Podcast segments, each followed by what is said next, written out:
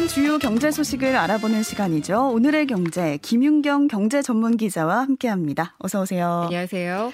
네, 정부가 디지털 복지 확대 측면에서 오 세대 이동통신 중간요금제 출시를 승인했는데요. 네. 중간, 중간요금제 자체가 기존에 없던 거라서 네. 어떤 건지 궁금한데요. 기억을 하시겠지만 정부가 오월에 그 민생 안정 대책을 내놓으면서 서민들의 통신비 부담이 좀 크다. 이걸 완화해 주기 위해서 삼 분기에 그 오 세대 중간 요금제 출시를 유도하겠다라고 얘기를 했어요.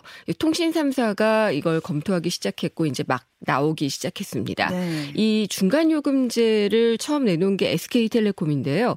중간이라는 것은 뭐 요금도 중간이기는 하지만은 기준은 소비자 가 쓰는 데이터의 정도의 중간이라는 겁니다. 음. 그러니까 이번에 새로 생기는 걸 보니까 어, 원래는 이제 십 기가바이트까지 기준으로 해서 요금을 책정을 했었는데 이거보다 덜 쓰는 분들 제가 그렇더라고요. 네. 그래서 월 사만 구천 원에 팔 기가바이트까지 쓸 수 있는 소량 요금제가 나왔고요. 이거 쓰시면 되겠네요. 네, 갈아타려고 합니다. 네. 그리고 이제 오만 구천 원에 이십사 기가바이트까지 쓸 수 있는 요금제가 나왔는데 이게 중간 요금제입니다. 음. 그리고 이걸 보면은 이제 기존에는 어, 십 기가바이트까지 요금을 매기고 십일 기가바이트에서 백십 기가바이트 굉장히 범위가 넓죠. 백십, 네. 예, 그 데이터를 쓰는 분들은 다 같은 요금을 내야 됐습니다. 백십 기가바이트를 쓰는 요금을 내야 됐는데요. 당연히 많이 내야 됐었죠.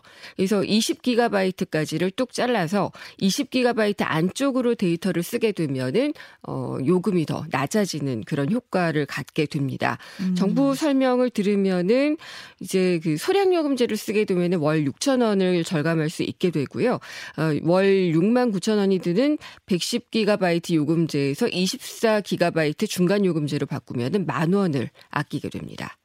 근데 저는 의문이 네. 중간이 왜 이십사 기가바이트라고 하셨나요? 그러니까요. 이십사 기가바이트가 중간이 아니라 백십하고 십의 중간이면 오, 육십 기가바이트 네, 정도 오십 기가 돼야 되잖아요. 정도, 네. 그래서 논란이 좀 있기는 합니다. 그래서 에스케이텔레콤 설명을 들어보면은 어, 이게 오 세대 데이터를 쓰는 사람들 중에서 상위 일 퍼센트 그러니까 굉장히 많이 쓰는 헤비 유저를 제외하고 구십구 퍼센트 이용자들의 월 평균 데이터 사용량을 따져봤더니 한 대략 이십삼에서 이십칠 기가바이트를 쓴다고 합니다. 합니다. 음. 그래서 여기에서 이십사 기가바이트가 나왔다라고 얘기를 하는데 아무래도 뭐 통신사도 그냥 돈을 버는 건 아니니까 매출 감소가 되잖아요. 중간 요금제를 하게 되면. 그러니까 영업상의 타격을 줄이면서도 얼마나 좀 혜택을 줄 수 있을까 절충점을 찾다 보니까 이십사 기가바이트가 되지 않았나 싶은데 어, 이렇게 그 평균 데이터량 사, 사용량이 이 정도로 나타나서 이십사 기가바이트로 했다라고 설명은 하고 있습니다. 근데 약간 불안한 게 제가 네. 평소에 이십사 정도 쓰더라도 어느 달은 또 많이 쓸 때가 있으니까 그렇죠. 한 삼십에서 사십은 해줬으면 좋겠거든요. 바람이죠. 아마 많은 분들의 바람이 그럴 것 같습니다. 같습니다.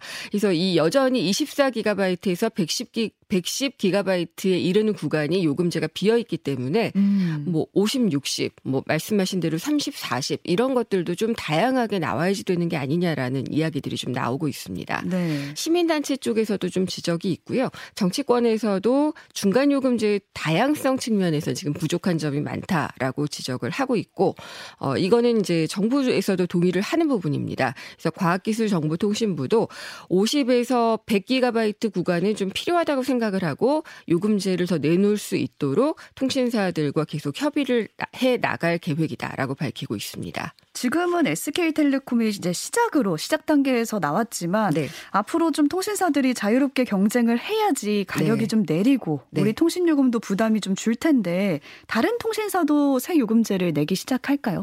안 낼 수는 없을 겁니다. 음. 정부가 이제 민생 안정 차원에서 내놓으라고 했기 때문에 엘지유플러스 같은 경우에 이제 중간 요금제 상품을 낼 의향을 비치고 있는데요. 중간 기준이 삼십 기가바이트가 될 것 같습니다. 그래서 이 기존 통신 삼 사 요금제 상품 중에서는 없었던 제공량 구간이기 때문에 네. 소비자 선택권이 조금 더 넓어질 수도 있을 것으로 보이고요.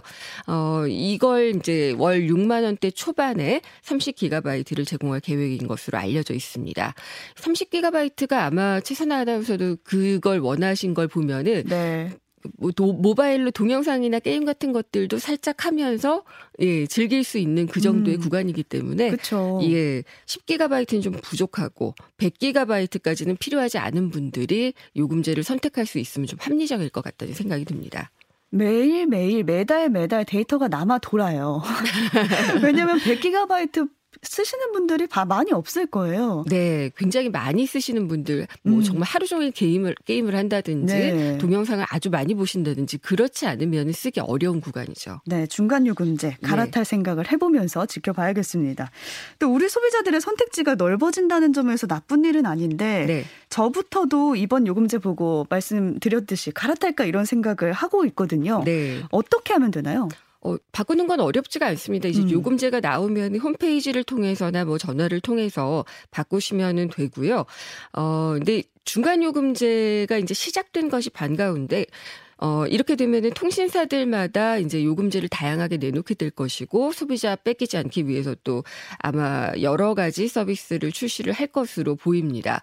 어, 그리고 여기에 이제 또 내년쯤 되면은 데이터 제공 용량 중간 구간에 대한 새 알뜰폰 요금제도 출시가 될 것으로 보이고요. 음. 또 청소년, 고령층 다 사용하는 방법이나 그 데이터 사용량이 다르잖아요. 그쵸. 여기에 대해서도 데이터를 어떻게 지원하는 게 좋은 방안인지 이런 것들도 검토를 하고 있기 때문에 특화 요금제도 다양해질 가능성이 높으니까 선택권이 넓어지는 때를 놓치지 않고 좀 현명한 선택을 하시는 게 좋을 것 같습니다. 네, 매달 나가는 통신요금이니까요. 단돈 만 원이라도 네. 줄이면 좋죠.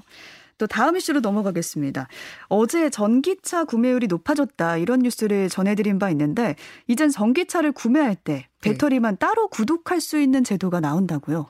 전기차에서 사실 가장 비싼 부분이 배터리 부분이에요. 음. 가장 중요한 부분이기도 하고요. 근데 배터리를 따로 구독 서비스를 통해서 그 구매할 수 있게 된다. 그러면은 전기차 가격은 확 떨어질 수가 있겠죠.